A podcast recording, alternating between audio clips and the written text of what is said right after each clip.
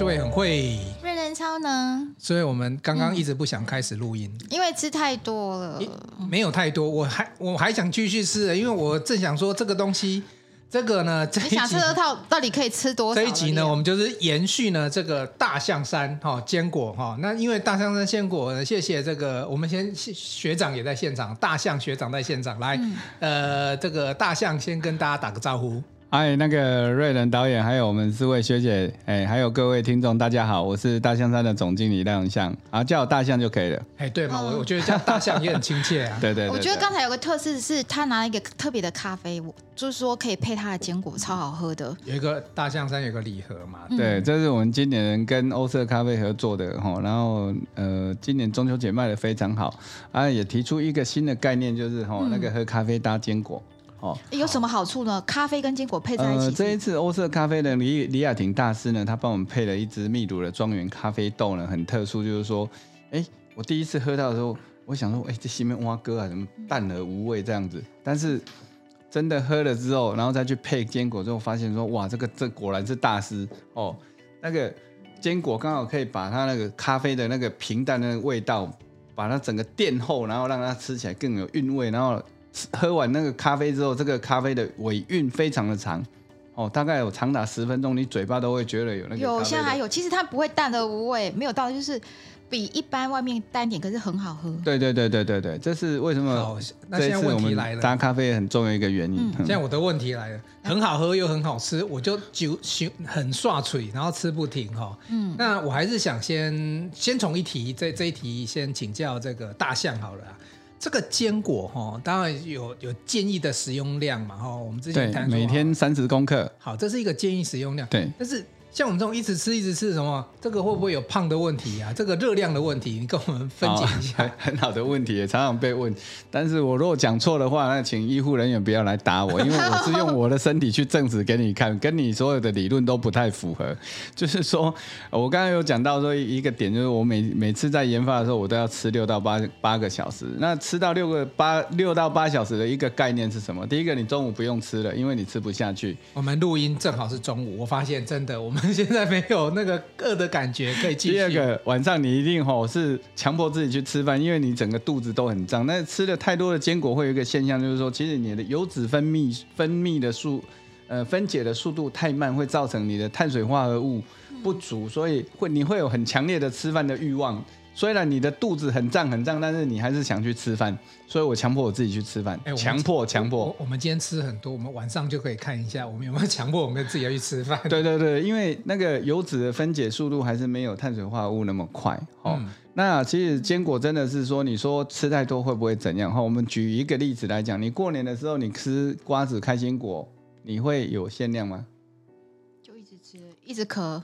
一直嗑瓜子，对，然后吃。如果说平常我老婆会限量，但过年过节应该没有人敢去限量，因为那是一种 happy 的感觉。对，那请问一下，你吃完之后你会什么像样的效果？你会变胖吗？有，过年我都胖三公斤。那那一定不是吃坚果，我 不是就是吃饭啊，吃太多的大鱼大肉了。去回婆婆家，婆婆煮的全吃光。我是那种。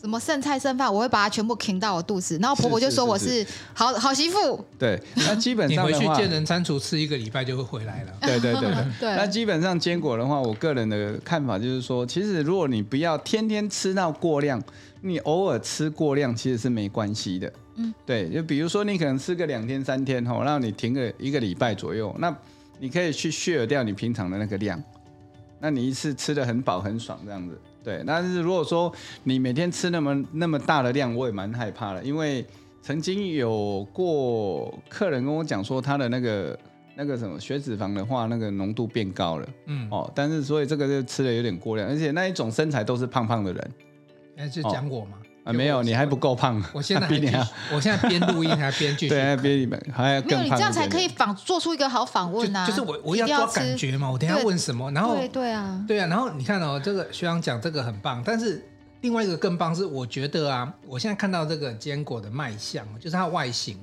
真的每一颗都饱饱满，就是很可爱，然后我就很想把它咬下去。这是另外一个，除了口味，其实其实以我吃目前的几支来讲哈，除了说比如说蜂糖泡泡，这可能有加。哎，这个它有故事，它非常它自己研发出来，自己弄出来的。有，这是一个新的嘛？对，我们等下会。困的过程。我们想要了解一下这个企业有什么创新，可能有些新的。这是创新的口味。但是本质上啊，这些都干干净净的，而且你看它也，因为它不是油炸嘛，它是烘焙，它没有什么，没有什么，就是表面上看不出来什么油脂。这个是哦，我刚刚一开始就有讲到说，说你的原料不能乱买。哦，大香山的话的品牌定位，我希望给大家一个高品质、高价值的那个那个定位，所以我们的原物料在买的时候不会用最便宜的那个概念去去买原料，甚至原原那个原料商他们供应到后面，他会知道说你的原物料如果不优的时候，那你再来大香山，他一定会给你退货啊。在这边跟大家举一个一个例子，就是说有一年那个厂商呢。那个贸易商他就说：“哎，我有进到一批那个胡桃，有点油耗味的。哎，大象，你可以帮我处理一下吗？”我说：“处理一下。”哎，好像不太适合。哎，我跟他讲说：“吼，你如果说一般没有品牌的厂商的话，吼。”那你去卖给他，他可能不知道那个哪哪一个供应商。对啊。我这个是有品牌的，我做了二十年的品牌，然后你跟我你跟我弄一批有有问题的原料来，你再便宜卖给我，我的我的价产那个品牌定位呢一次就 over 了，我怎么可能拿来跟你玩？我好不容易把它养到养到的那个大象山的质感是到这个位置了，然后一次就被你弄坏掉了，所以我后来跟他讲说，拍水不会多，麻烦你可以找别人哦。那。厂商也很厉害啦，他们后来真的还不是把那一批原料卖掉了，但是我不方便讲说他怎么处理掉了。对，嗯、但是我想告诉大家就是说，其实呃，坚果你偶尔多吃其实没关系。那我们常常会听到客人就是很坚持一天要吃五到八颗，很相信营养师的的理论。五到八颗一口又没了，嗯、对呀、啊，这很少。但是。说真的，我常常遇到这种客人，我都跟他讲，那你不要吃好了，因为没有没有效。我们出去，我们出去露营啃瓜子，那什么是五到八包吧？一群人在那里，很开心在聊天。对对对，那是一个一个感觉。其实我后来在想的时候，就我在分析说，为什么为什么卫生卫生署会去国卫署会去推荐五到。八个五到八颗一一一个拳头的这量的原因，真的，我妈很很因为很 follow。我后来觉得是说，如果她今天跟你讲说，你每天坚坚果要吃三十公克哈，然后结果你吃完之后，你跑去健检的时候，你一验出来都是血血浓度太高，大家可能不会归咎到你其他的食物上面，全部要怪罪到坚果上面，国卫署可能也很难去解释。嗯，对。其实以以以这些机关健康机关来讲，都重点是平衡呐。对对对，你你不要什么东西摄取过多，其实任何好东西吃多一定是。不好嘛？好是好，那我们先把坚果先放旁边，我们回到人哈。其实说到对面哈，大象真的是蛮有趣的，因为呃，之前我们有访问到嘛，大象学长他其实是工学，他念念机械，然后又跑去日本。哎，那日本你念的什么？念语言学校。然后那个第一年的话，我拿到那日本 N one 的 N two 的呃日文检定，啊，第二年是拿到 N two N one 的 N 日文检定，而日文的话是五四三二一，我们以前只有四级而已。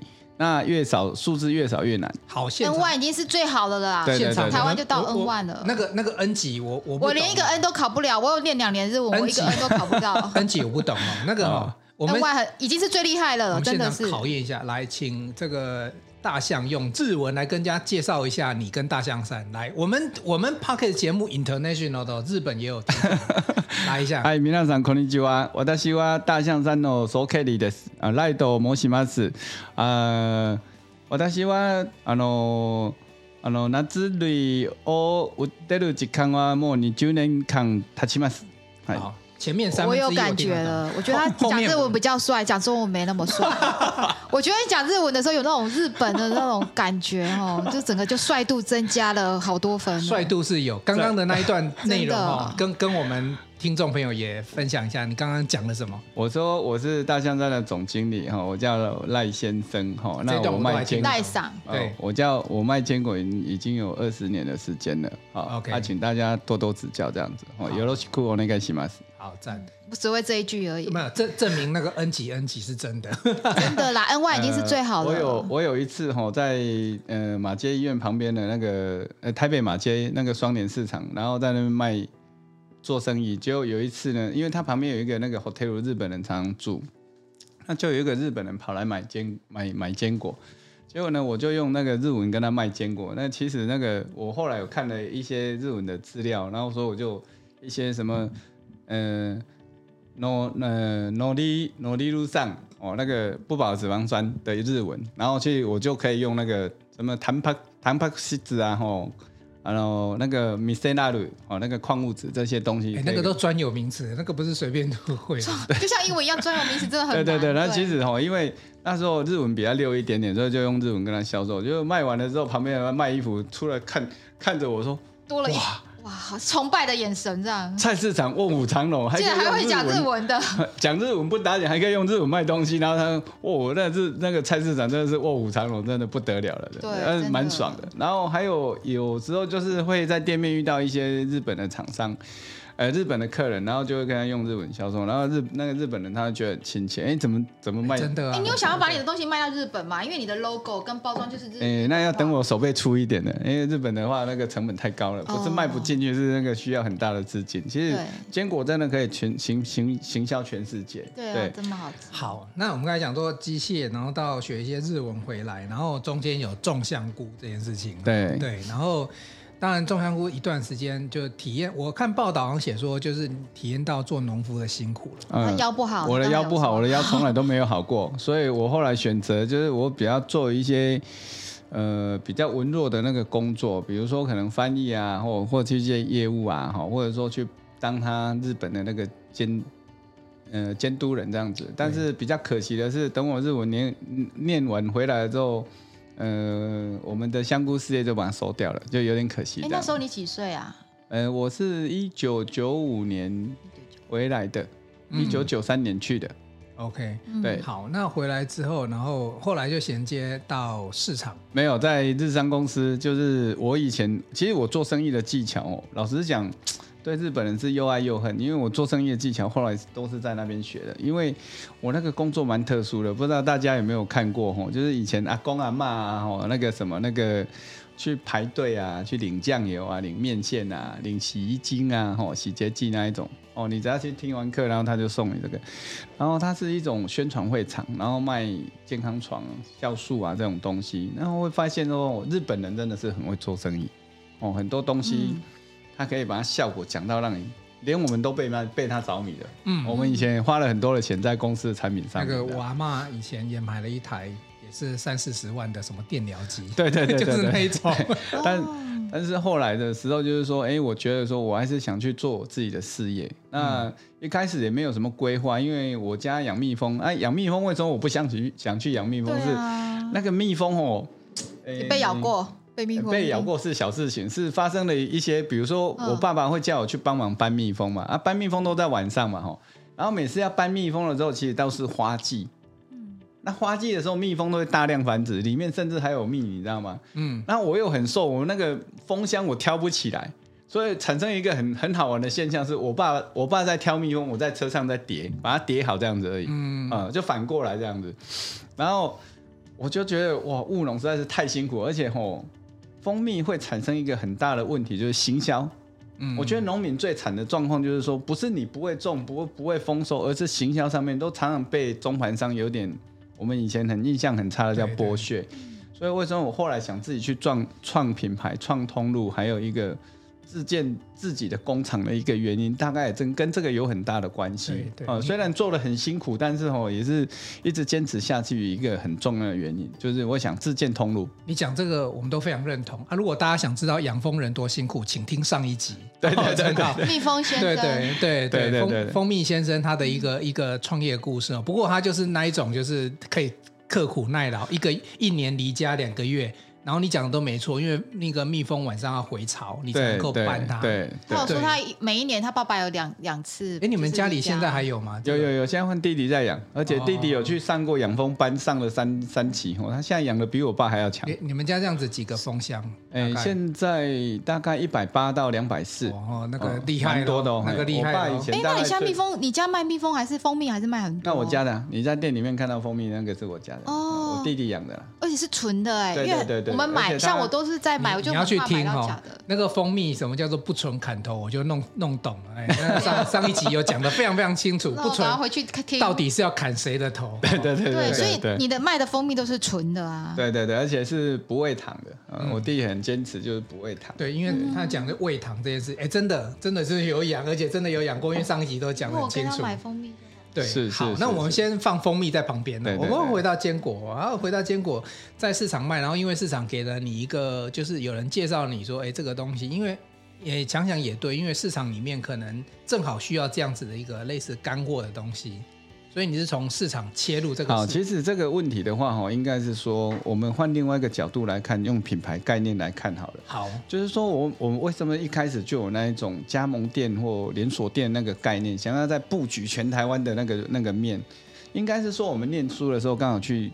遇到宏基在创业的那个那个过程，施正荣常常在讲一个 U 型理论，微笑曲线，微笑曲线，嗯、哦，就左边的话是专利技术，右边的话是品牌，中间最低的利润的话是那个什么那个代工嘛，对，对，对，所以施正荣先生当时他开始在强调的时候，他就一直梦想说台湾必须要一个国际品牌，所以施正荣先生其实他也很坚持宏基要用自己的品牌在走，所以我那时候在日本的时候第一次。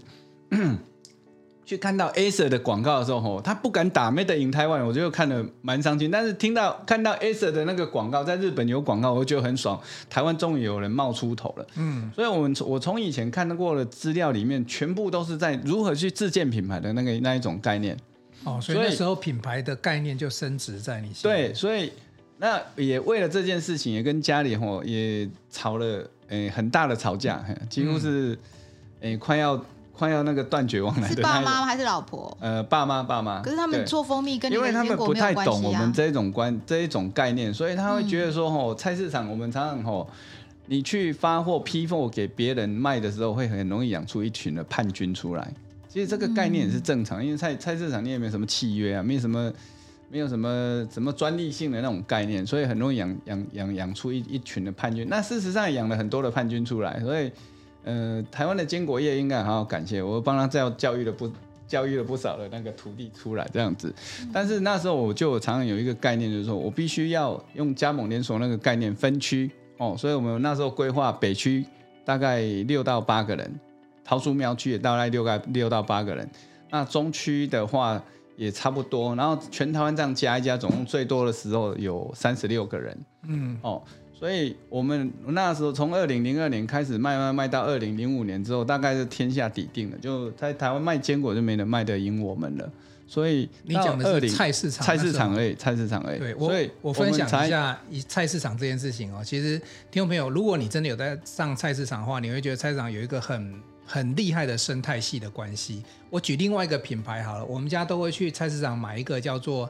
呃，面包叫做家乡，呃，家乡，家乡也很厉害，他很厉害。你不要小看他在菜市场卖面包，而且有时候什么三个一百呀，什么五个一百呀，这样在卖哦，他一定是有利润的。你你你去了解他背后的那个生产线，它是整个全台供应的。对对对，对。所以我我我这这故事让我想到说，我们也大香山也是从菜市场起家。这个故事我们就继续要了解下去，因为这个真的不容易。从菜市场做品牌，这个别急听不到了，只有我们这边听得到菜市场品牌哲学。来继续。对对对，那其实，在品牌建立的过程里面也很好玩，就是说，呃，为什么会选择菜市场？因为菜市场是最直接的，而且它的投资成本最低的。第一个，你只要有新产品摆一摊吼，比如说像我自己创业，大概花三万多块而已，买架子、买磅秤，还有那个桌布啊。哦，或者是还有买还有买成买买一些产品嘛，嗯、就开始卖这样子。嗯，那那其实，呃，跑菜市场的前是大概跑菜市场那那个前三年多还没卖坚果之前的话，其实赚最赚最多的是什么？大家有听过一个一个专业的术语嘛？就是给洗桃啊，路探掉给洗桃啊。你每次换产品就要换一组工具，嗯，所以到后面的时候，我们那个那个什么，本来有半个半个货柜是在堆我以前卖过的东西，我甚至卖过味噌，对对对对，嗯、很好笑。所以菜市场是一个成本很低的时候的的创业的路径，但是你要把它企业化，老实讲，这是一个很难的的问题。第一个，你的你的产品掌控性，还有你的教育训练，还有你的整个公司的文化。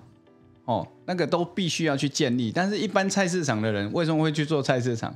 大部分都没有这个概念。对啊，对啊，啊，所以我们当时的话，我们大概每半年会开一次会，然后会跟他讲说，我今年下半年做什么，然后，然后那个明年大概大概要做什么，然后你现在趋势要做什么？学长，你真的不容易，因为。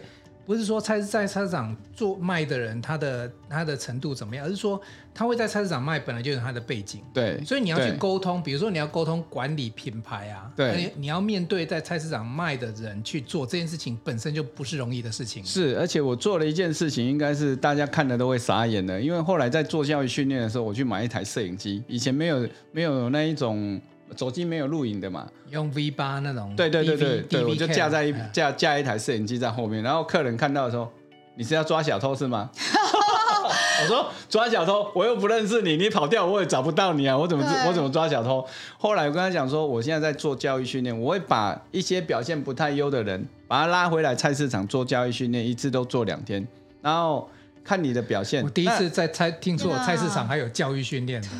啊，对对对，我们有做，我有做教育训练，我把他拉回来，然后直接实战。员工表现不良，录影机录起来了。然后吼，录影录影机最为什么后来会用录影机？是比如说你你我会教你怎么卖，卖完之后我会让你直接上场再卖嘛。嗯。卖完之后你在接待的那个过程里面，你跟客人讲，因为他可能我站在后面他很紧张，你知道？那我在跟客人跟跟跟跟他讲说，客人的你的交易的这一段过程里面，你必须要去注意什么的时候，他已经忘掉了。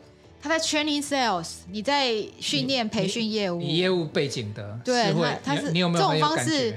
没有，他这个就是他有一贯在训练业务的，因为这个也要有工具啦，要要有工具。你用讲的有时候不如放一个影片说啊，你刚刚很那个，还可以重复看。你应该对，你可以回放什么？你可以回放。对，哎，我第一次听到有老板亲自训练业务是这个方式。对，所以但是但是在菜市场这才厉害。没有，是老板亲自教，因为以前我们自己在电子业做业务，没有人教我们怎么做业务。可是他是有教的，他把坚果知识先交给业务。所以其实大象山哦，大象山在。在最强的年代，大概从二零零五到二零一四年左右，目前卖在市场上卖坚果没人卖得赢我们。快十年，因为你用这种方式训练业务，业务都有坚果知识。对对对，甚至吼很很自豪的一个点是，这十年里面，我们的营业员大概有二十五个以上，每年的年收入都破百万。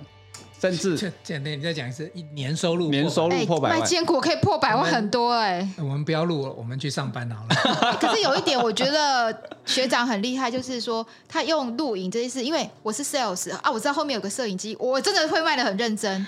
他不用现场人在那边，所以一个老板就是放一个摄影机，很便宜啊，一个摄影机每天录就够了。我，我，我觉得这很聪明哎、欸，因为很聪明。像我们也在带餐饮业一些辅导他们员工，其实就开会然后示范。可是很少有老板会记得用这个工具，对，因为可以 repeat。而你刚刚的呃消费者，我们我们讲说学习的学术的东西啊，消费者行为，你刚刚讲的什么？他是跟你怎么回应的？对，他不买是为什么？他要买是什么？这边可以分析。训练很多叛军呢，那些业务最后都自己出去卖 坚果算了。其实也因为在这在那边训练口才，然后很好很好玩的是吼，到后面会产生一个很好很晚的很好玩的现象是，很多的客人。是为了来跟我聊天，然后买坚果了，不是为了买坚果来来来看我的。就我们在跟他聊天的过程里面，跟他们家美眉，人家为了看美眉去买便当有点像。对对对对对，对。可是是你还是你的员工？我我我我我。可是你你没有办法跑从北到南啊。他们但是就是我以前都手上，其实我跑菜市场大概到二零一四年左右，后来我太太跟我讲说：“哦，你在你在你礼拜天再继续做生意，你女儿都长大了，都忘了你的存在。”所以后来我就不敢做。后来我不敢做，不然我本来手上大概有留留五个位置哈，呃，每呃大概留五个位置，然后我在做教育训练用的。我感觉你应该很会聊天。对对对对，然后阿妈阿上很喜欢他。你你你不常上传统菜市场的不对？我有在上，只是比较少。但是我觉得他是阿妈阿上喜欢，就是我们就喜欢跟传统菜市场的卖，就是如果你从行销或业务的角度去看，传统菜市场在卖东西的方法非常有技巧，很有技巧。连我老我连我老婆。你知道吗？有有一句话叫做“女生结婚前都逛百货，结婚后都逛市场”。我也很爱逛菜市场啊。对，然后我我你知道在菜市场里面会听到各种声音，叫卖声。对对对对对。那个那个真的是蛮有。主要是嘘寒问暖，我也喜欢，很有人情味。其实他卖的方法是有技巧。其实我后来哈有去上一个叫 POP 的心灵课程，然后他有一个课程很好玩，是拉到菜市场去实战，直接吼派二十组、三十组的人出去菜市场，然后去 PK，然后看你那一天卖的营业有多少。结果那里面的那个那个团员就常常在讲说，奇怪，你怎么那么多词啊？什么诶国际组合啊？什么诶诶诶蒙球诶？哎，蒙球场跨边旗吼，那一种那一种术语这样子吼，就很多菜市场。我觉得婆婆妈妈应该很喜欢你这一种。对对对对，所以其实如果我真的很想多娶几个老婆，真的可以娶 娶很多个。因为大家那时候他有偶像包袱，每个婆婆妈妈都想要看他去买坚果。我等一下再讲一个笑话给你听。然后其实那个过程里面有遇过好几次，就是说、嗯、那个客人带着他女儿来，然后来来来买坚果，说：“哎、欸，啊你今天带恁查囝来？哟，嘿啊嘿啊嘿啊啊！”啊！你今日来带恁查囝，伊讲要来看你哦。为啥要来看我？伊讲感觉你袂歹啊，我要看我安尼哦。啊，毋过恁查囝可能敢会当做小三呢？因为为啥阮查囝会当做小三？因为我娶某，所以恁查囝敢会当做细姨啦。开玩笑的嘛，这华裔呀。那个阿姨就会很生气，阮查囝无给过，那你当做些？讲半天。但是当真的，其实你跟大家哈拉开玩笑，很开心，两个人都很开心，他就很开心。对啊。但其实就是我们至少我们是很正向、积极、肯做这样子。嗯。对。然后那时候生意真的是很好。其实我们在二零一。一四年之前真的是生意很好，所以搞到一千万桶金哦。对，所以后来的话，为什么会台湾那么多人卖坚果，就是被大象山卖出来的。大家觉得现在坚果很好卖，很好赚。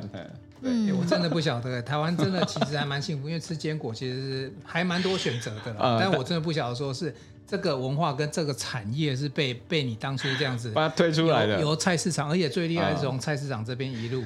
对，而且我我我其实对大象山的印象，因为你打出品牌，因为菜市场比较难说啊品牌，菜市场听到就是啊修和甲这样子比较多，嗯，但是我们看到这个品牌是从这个量贩店开始，你可以跟我们分享一下后来怎么又切入这个量贩店的这个通路？因为从、嗯、呃大概二零二零零八年之后，这大概吼台湾的菜市场大概都被我霸占了。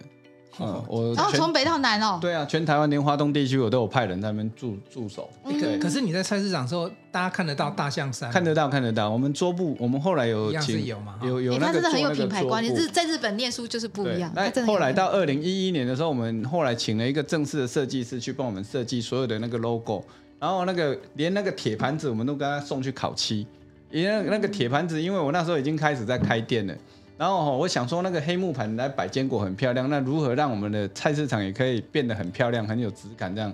然后那一年我就去设计我们专业的袋，大象山的专的的公司自己的袋子，还有围裙、制服，还有桌布。你的袋子白色好漂亮哦。然后那个过程里面也很好玩，就是做诶曾中间曾经有三四个团员就是说，那个买铁盘还要多花了三四千块，为什么要花？那个铁盘好好的又没有坏。我跟他讲说。你如果不换铁盘的话，我就把你开除。因为那时候生意还很好，所以大家就被被我用强迫的方式去换了工具这样子。那结果换换了两天，大家就闭嘴了，你知道吗？那一年，嗯，那一年的话，出门的话，一一个月的业绩大概都做七十几万，平常大概做二十二三十万而已。那一年的业绩，过年前两个月每个都赚一大概二三十万，跑不掉。所以两天就两天就。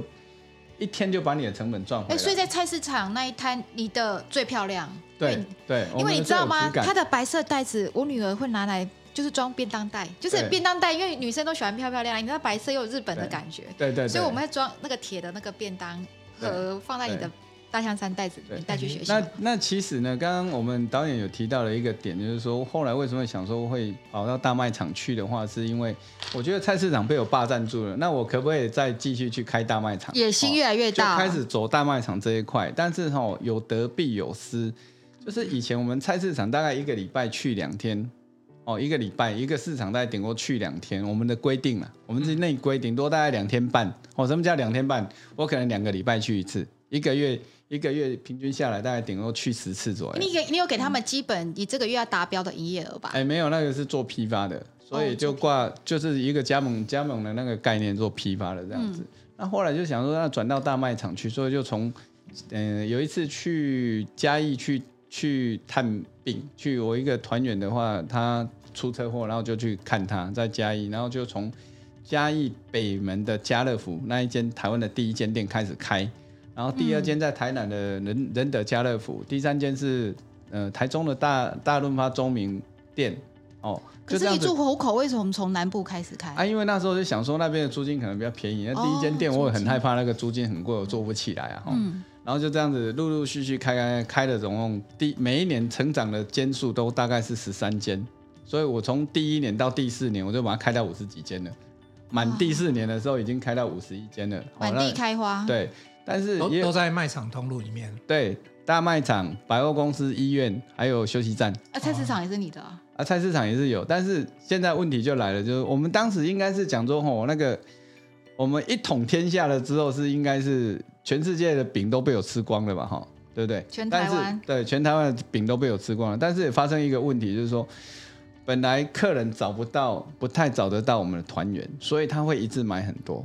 现在你在大卖场三百六十五天都营业了之后，他会发现说：“哎，我去找菜市场的预期，我不如来去大卖场去找。”因为菜市场有个特性啊，就比如说他不见得每每个礼拜都有，有时候是什么这礼拜摆一下摆一下。有对对对，所以而且我一看到他今天出现就买特多，因为我知道他不会，所以一个礼拜才去两。所以你这样听起来会削掉你的那个市场的。对，传统市场，而且大润发那个会抽那个抽成比较多。哎、欸，那用租的。对，用租的。那其实说以前的话，我们常常遇到一个呃很皮的话，就是客人会问我们说：“哎、啊，你讲起价没来？”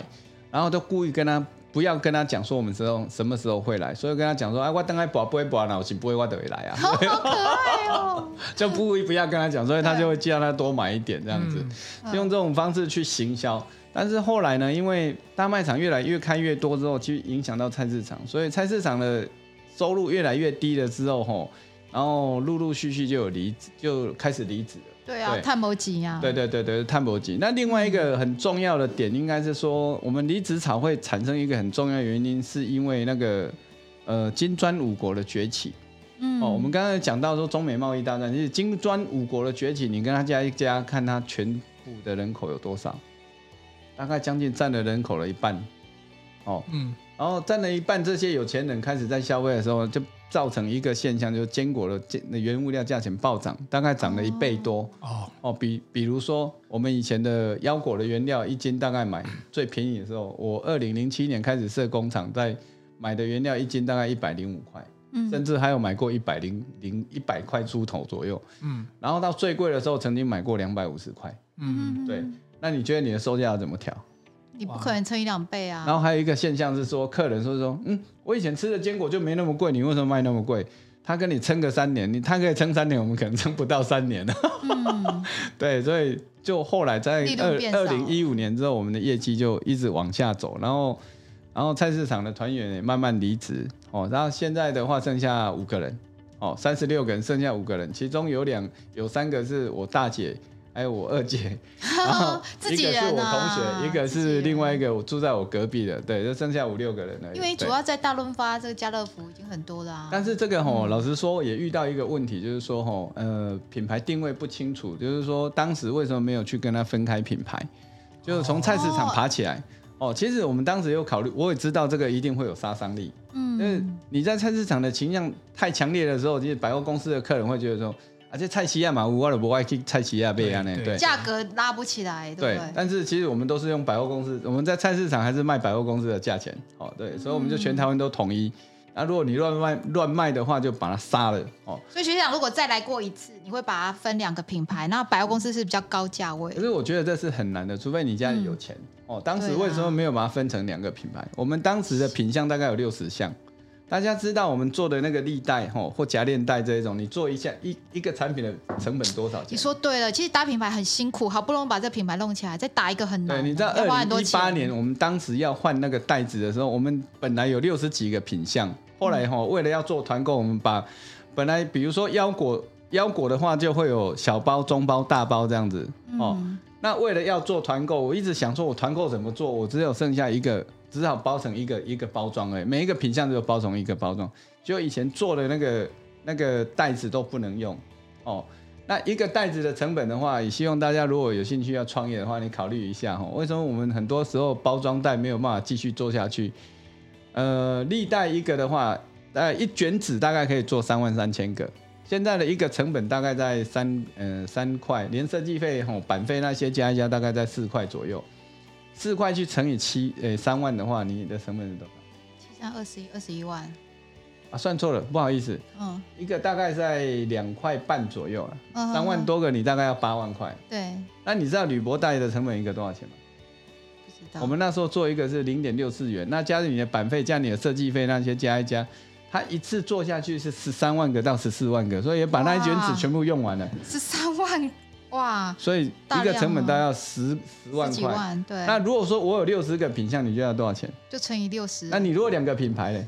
两已经那个已经六百万，两个品牌就要一千多万。对啊，不要说那一千多万，你光你堆堆你的那个袋子，那个包包装的包材的那些库存的空间要很大，你可能就昏倒了。所以为什么当时没有把它拆开的一个原因就是资金不足。对啦，一个就好打一个品牌。我们讲说经营主品牌、次品牌，讲都很简单呐、啊。嗯、Toyota 有这个 Lexus 嘛，跟 Toyota，可是当它的就算底盘一样，引擎一样，他做两个品牌其实是两个公司在做的事情。是，所以大象山如果那时候想要做市场，也要做这个百货公司，比如说大象一号跟大象二号，这是两家公司，其实包含公司营运成本都是独立要计算的。对，这个可能你当时你会很理想化，就是说，哎，你不会把它分成两个品牌，你自己来算算看，你手背够不够粗？而且吼，老实说，我们我你看到大象山从我一个人开始做。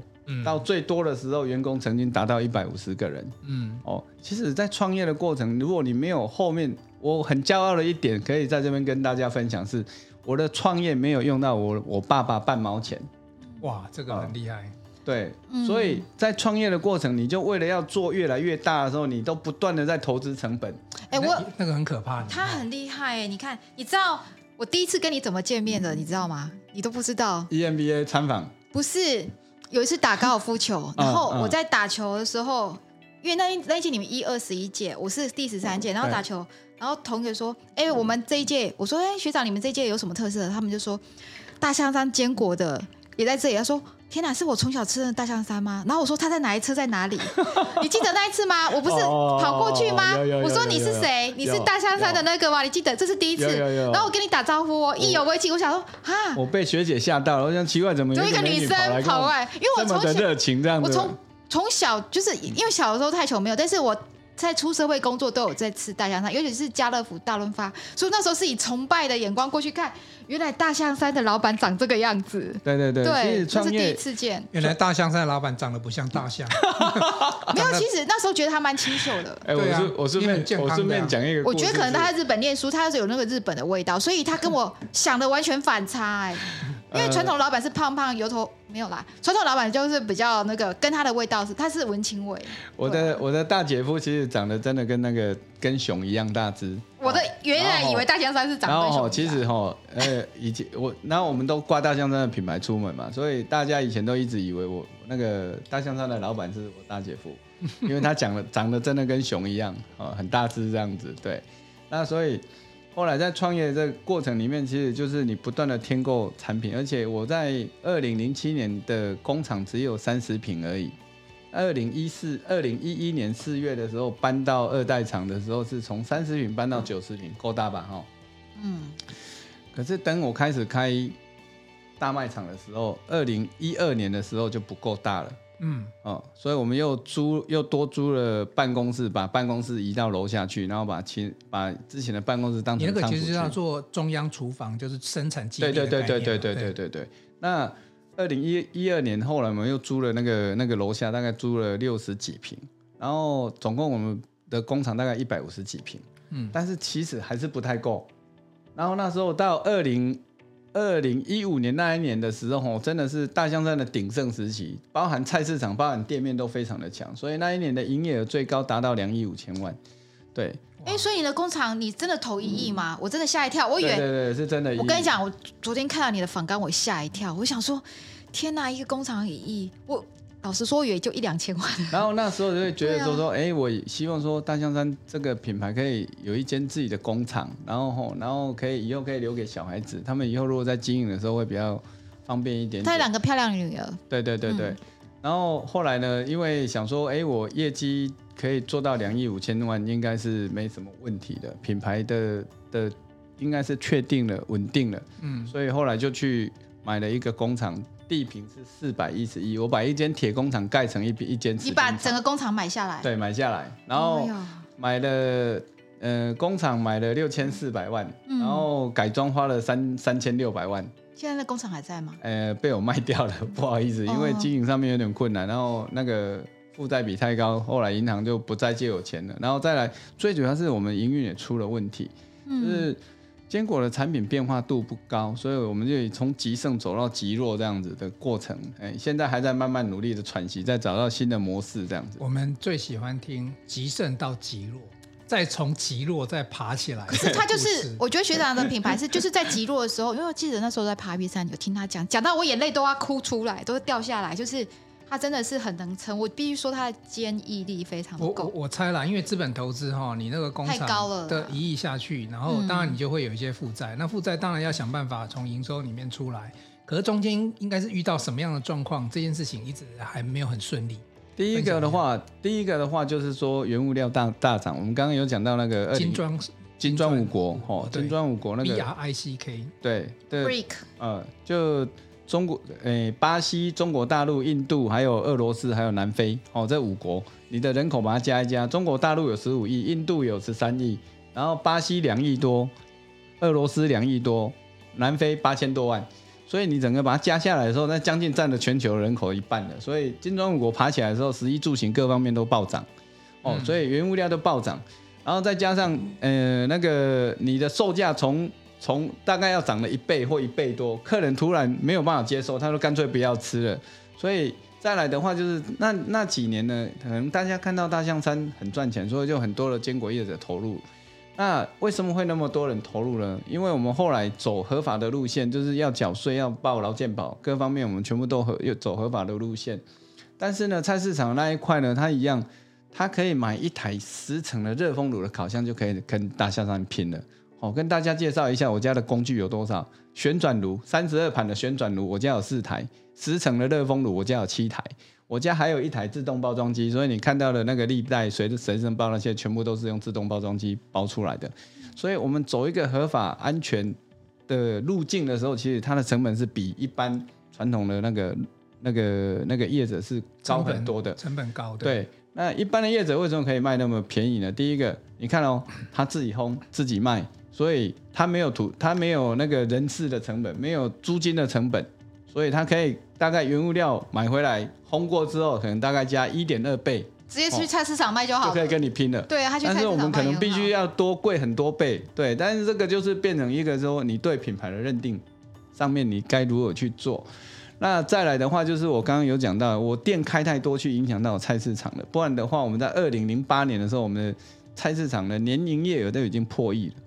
光菜市场，那菜市场就破亿了。对，所以大家都以为菜市场很没有钱，那个菜市场很有钱。我想要去菜市场了，又不用缴税哈。对呀，讲完了之后，而且租金超便宜的。哎，没有没有没有，不便宜哦，对。菜市场吗？我们菜市场的租金我最贵，我最贵的位置一天租三千七，租了十几年。一天三千，一天三千七，位置很好，位置很好。对，在内湖的那个那个成功市场、湖光市场那边。对，现在还在吗？我家了。哦，你家啊？我跟你讲，他小时候日子过得比我们两个好多，他还有地可以可以收钱，我们两个才是一挂的。那个他家在台北内湖，我把账号给你哈，台北内湖可以接受你的投资这样子。对，那其实这样的话就变成我的店面，呃，慢慢的我卖业绩一直拉不起来，所以后来请了一个顾问进来辅导之后，他。跟我判断了一个点，我没有政治立场，纯粹是分析。嗯、就是说，第一个是蔡英文上台的话，陆客一定不来。哦，这是真的。对所以他建议我收，所以我就从五十几间店慢慢收收收到二零一九年气最弱的时候，剩下十三间。嗯嗯，那收收到底好不好？如果不收的话，可能大象山不见了，因为那个每一间店都是、哦、对每一间店都赔钱。对，然后那时候的话，那个很多的坚果业者又不断的投入。你现在去去那个什么那个购物网站哦，你去看那个，你只要跟打坚果，你看它可以跑出几个品牌出来，你就知道了。很多年轻人在做坚果。对，我们在二零二零一一年到呃二零一三年或一四年那时候的话，你大概打坚果的话，大找不到五六个。嗯。现在大概可以找到四十个到六十个。哦，你就知道坚果品牌变多少跑出来做坚果了，对，所以就变成竞争程度更激烈了。但是呢，我后来去念清大 EMBA，我我为什么想去念清大 EMBA？因为我觉得我已经弹尽援绝了，我想去找一个国立大学老师来教我。然后看可不可以更厉害一点点。可是那时候会愿意请顾问，真的很少人这么做，哎，表示你相信专业。哎，其实我那个过程我不有我我一直都有在上课，我不是用一般菜市场在经营我自己。嗯、我在这边也跟大家很臭屁的讲一个点是说，哈，我们在刚开始在大卖场开店的时候，我们那个那个讲义啊 SOP 哦都是我写的，然后我们甚至把 SOP 把它列为那个管制。哦，为什么？因为很害怕那个其他坚果业者把我们讲义偷出去了。因为以前你在我们的网络呃兴起的时候，是大概在二零一一一二年之后才真的真的正式兴起。那 Google 那时候才真的成立比较强一点点。二零零八之前，你去打坚果是找不到资料的。呃、嗯，所以我们把那个讲义。把它列列为列管，为什么？因为我看了很多的书，所以我我虽然是做菜市场，但是我个人很爱看书，有感觉，看杂志啊，看书啊，蛮重的。对对对对，对所以，呃，很多人不相信我是做菜市场出身。所以我说我第一次看到你，觉得哎，怎么那么文青？所以又又跑去看你一眼，那是第一次。对对对，所以其实真的是你要去做一个事业，真的，我必须告诉所有的的朋友，就是说，如果你真的想创业，你必须不断的。的的上课不断的的学习，才有办法让你维持你公司的强度哦。那后来呢，在呃，我们我去上清大的一个那个我们邱洪邱洪昌执行长哦，他这一次那也是我指导教，我们两个同一个指导教授啊。邱老师，我找史院长，我我是我是找史院长很严格，对对对对对，他很没有他对他对我很很亲民，他对我很亲民，因为他不懂。我是邱老师，我也是邱老师，对对对对。那后来呢，我。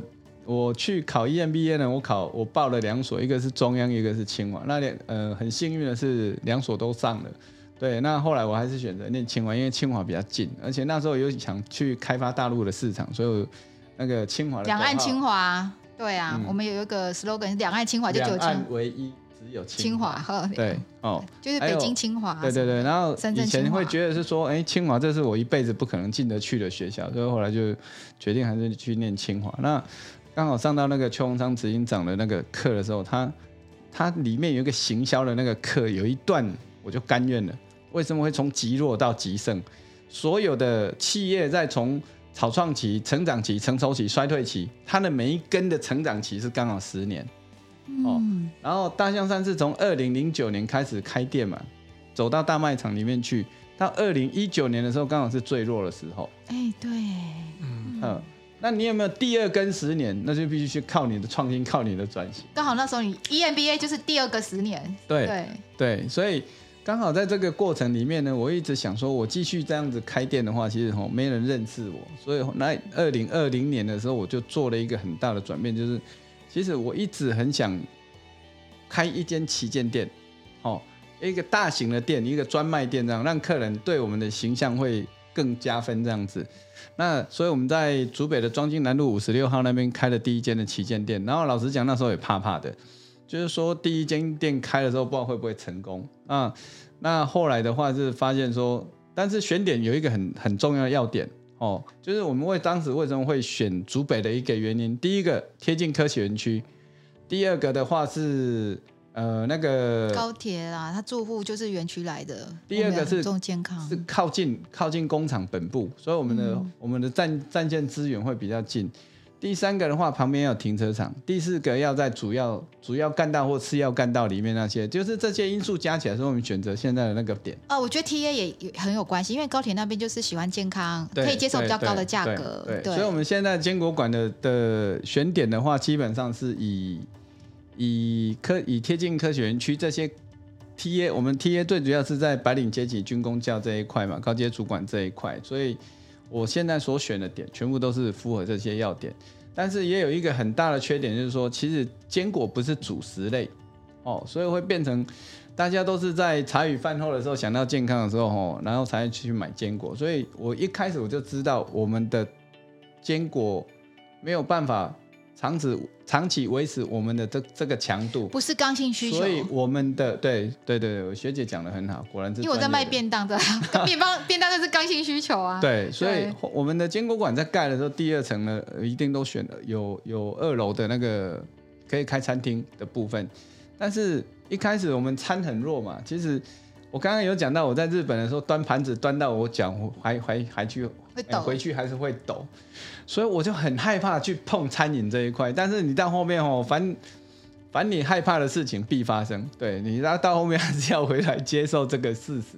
所以我们一开始的时候就想说，那我们就做一些简单的哦，卖卖坚果奶啊。其实坚果奶的话，其实是我都有去捧场过。对对，那坚果奶的话，其实真的也是一个很好的食物，但是因为呢，它不是。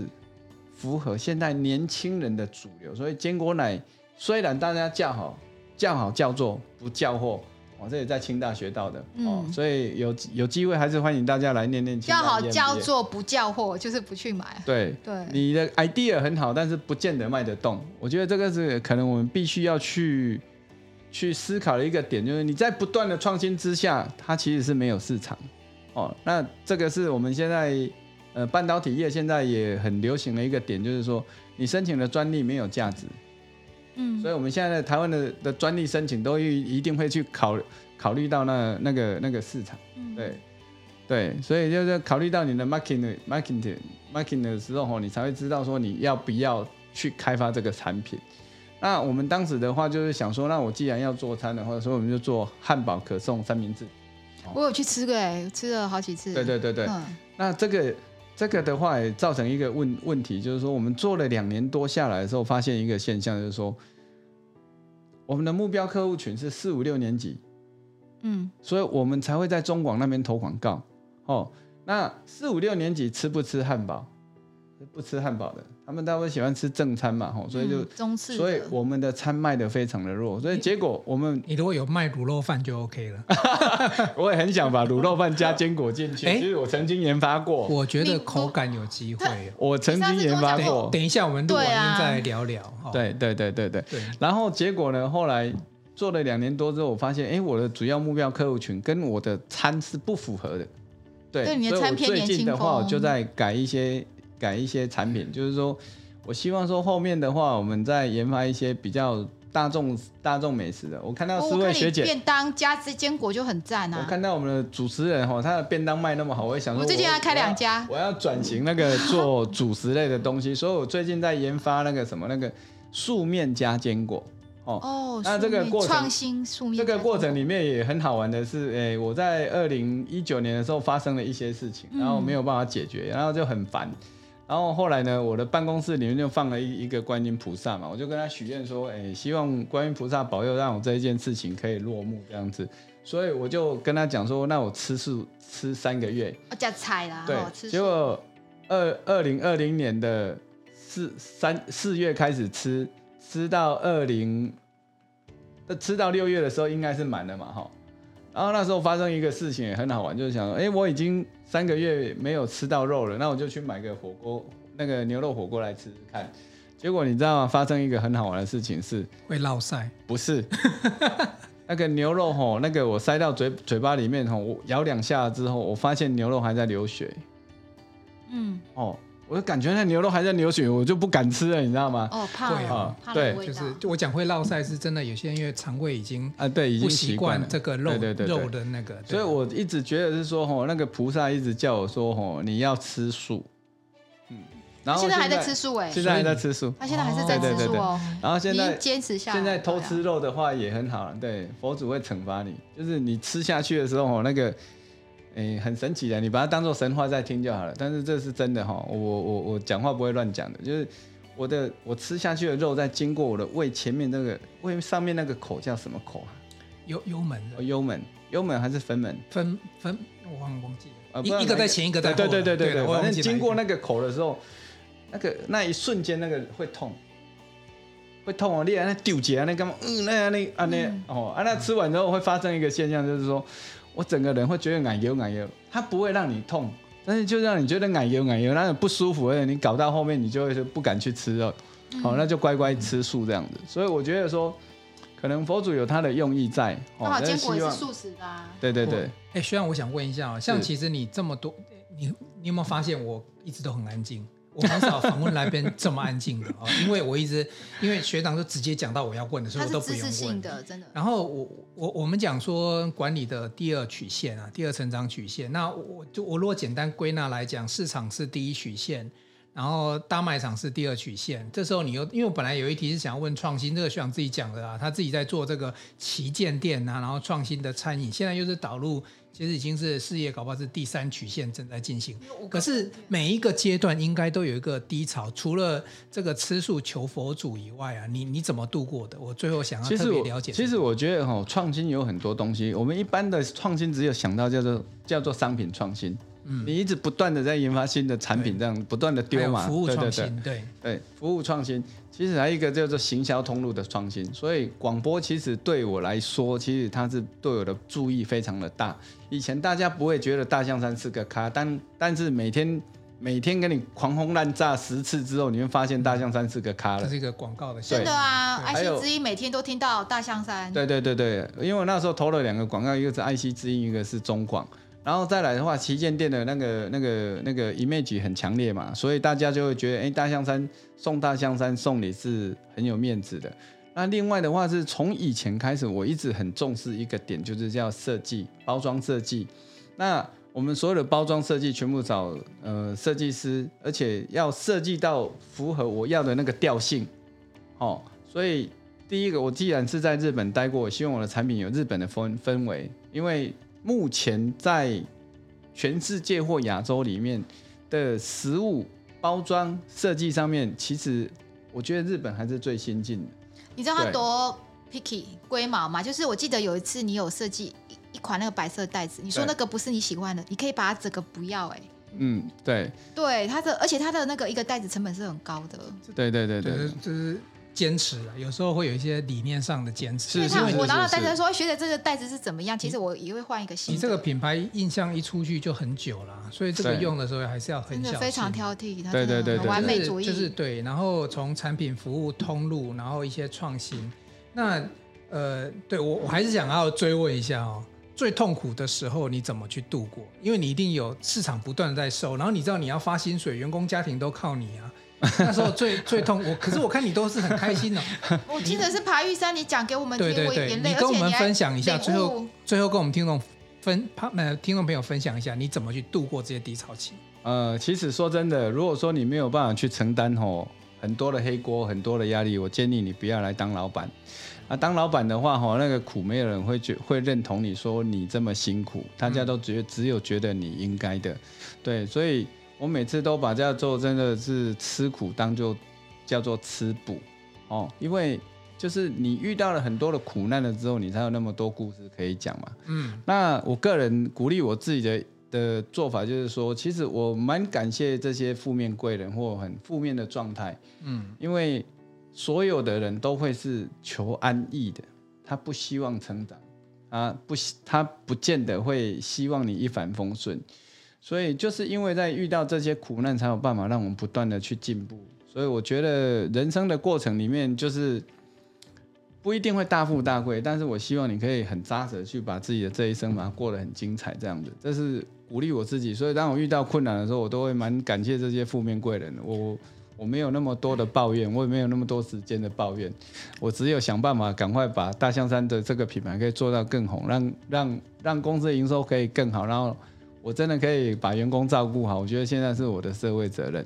所以，四位，你有没有发现很多，不管他现在成功，或者是已经成功，或者是迈向成功人，其实都有一个共同的信念呢、啊：假扣动作假报，任何的苦难你都要当做养分。对对对，这个因为这是信念的问题，你有这个信念，你才能熬过每一个过程的低潮。其实我觉得现在哈，你在杂志上面常常看到，以前很少，现在常常看到一个词叫做试错。试错，什么叫试错？其实我们都叫做失败为成功之母，但是没有人知道什么叫做试错。其实试错是需要成本跟你的体力跟你的精神的。嗯，嗯，你在每次的你每次的尝试，比如说我们我们以前在二零一八年，当我那个包装我要整个去把它汰换掉的时候，你知道那个我们的那个袋子的成本是多少吗？里面的袋子成本大概还有一百多万，你舍得丢吗？嗯。一般舍不得，而且你确定你的那个成功？你知道我们团购做几年才比较成功吗？我们现在的那个预购制的话，大概我们现在有那个呃买一万优惠九千块，以前是九千块会优惠七千二的那个那个活动，大概卖了两年多才成功。哦哦，对，我可以在他的旗舰店，比如说我一次你有好像六千，我可以储值，然后去慢慢领。对对对对对，这是这是在在你换袋子的时候，其实你也不懂得怎么行销，客人不见得认同你的状态之下，其实你还要撑了两年多哎，还还好没有倒，还还在，所以我觉得呃，如果真的要选择创业的话，你真的要必须有韧性，而且必须要很多的贵人哦，那。这个这个哈，就是平常我常常觉得我自己的一个心得，就是你你做事之前，你必须先学会做人。嗯，所以平常我们的话，如果可以的话，我们就我们做得到的事情，我们尽量多帮助别人。那在我的人生历历程里面，就是说，你看为什么会有一个朋友那么好，会介绍介绍你来卖坚果？其实我对那个朋友也很好，只是我很少去提我们对他做的事情这样子而已。所以我觉得是说。你应该应该是说吼，那个平常要去培养你的人脉，你在你很痛苦的时候吼，你才有人才有人会伸出一把手把你拉起来这样子。嗯，对。好，今天非常开心哦，我们跟这个大象学长聊了好多，而且他都他完全不藏私的，把自己经营的过程，包含公司的整个经营的、嗯、的状况来跟大家分享。我们今天也得到，反正要把苦难当做养分，要把人做好，然后秉持这个信念往前，你就有机会。是。好，今天非常感谢这个大象来到我们现场，也跟我们分享这么多好吃的。的坚果类，那听众朋友如果有需要这个资讯，在我们的节目资讯，你可以点得到大象山的相关资讯。也期待学长这边你旗舰馆之后开了之后有什么更多精彩的故事，我们再一起来跟大家分享。好，谢谢。谢谢，那也要也快要过年了，也希望哈那个现在坚果礼盒非常的流行，也希望大家哈多多捧场大象山的坚果礼盒。我们会把大象山里的坚果礼盒哈放在我们这个广播跟 YouTube 的下面连接给大家去点去订。谢谢谢谢，好啦，今天就到这边喽。好，谢谢大家，拜拜，拜拜。